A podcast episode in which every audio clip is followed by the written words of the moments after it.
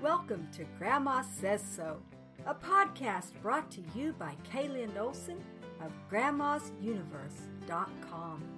Illuminating possibility.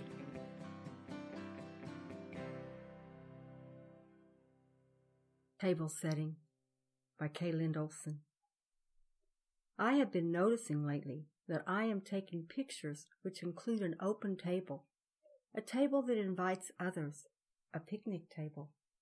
Thoughts come to mind of laying all your cards on the table, talking round the table, lunches and dinners at the table, creating and designing at the table, even singing around the table.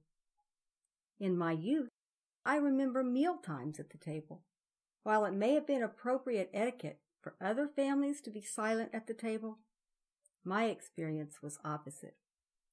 Time at the table included not only nourishment, usually trying to beat my older brother to the main course in a family with five children, which became a joke for years to come, but also enrichment. We talked, told the latest news, even made up our own jokes at the table. The table was used as a foundation for creating and designing new things. Many times, we as children would come together and make crafts for holidays, come together with a plan for a new jewelry box or craft item, and even put a puzzle together over a holiday break. The table was used time and again for playing games together, board games and card games were a highlight of family life after the dishes were done, usually with the helper. One washed while the other dried. We were able to entertain ourselves by spending time together at the table. My vision of the table began with Grandma. When eating lunch or dinner, which always included a favorite treat, she always made me feel like a designated guest. Grandma's little black and white border collie, who camped out under the table, was also a special recipient of Grandma's meals when I became a guest at Grandma's table. Not only was the table used for dining, but as I grew older, Grandma would pull out her favorite recipes to share while we sat at the table. She would tell about when she made this or that recipe, whom she shared it with, why she made it, as well as the results, which most usually became a story at the table.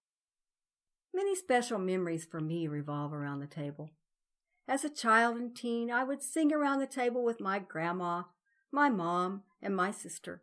We would sing all the oldies, the gospel songs, Grandma's favorites by Hank Williams, funny Mitch Miller songs that made us laugh, songs that brought depth of feeling, many songs by Elvis Presley, which seemed to transcend the generations, but mostly songs that taught us to listen to the harmony, to value the combination of each unique person, each unique voice, and to learn to enjoy together what each had to bring to the table.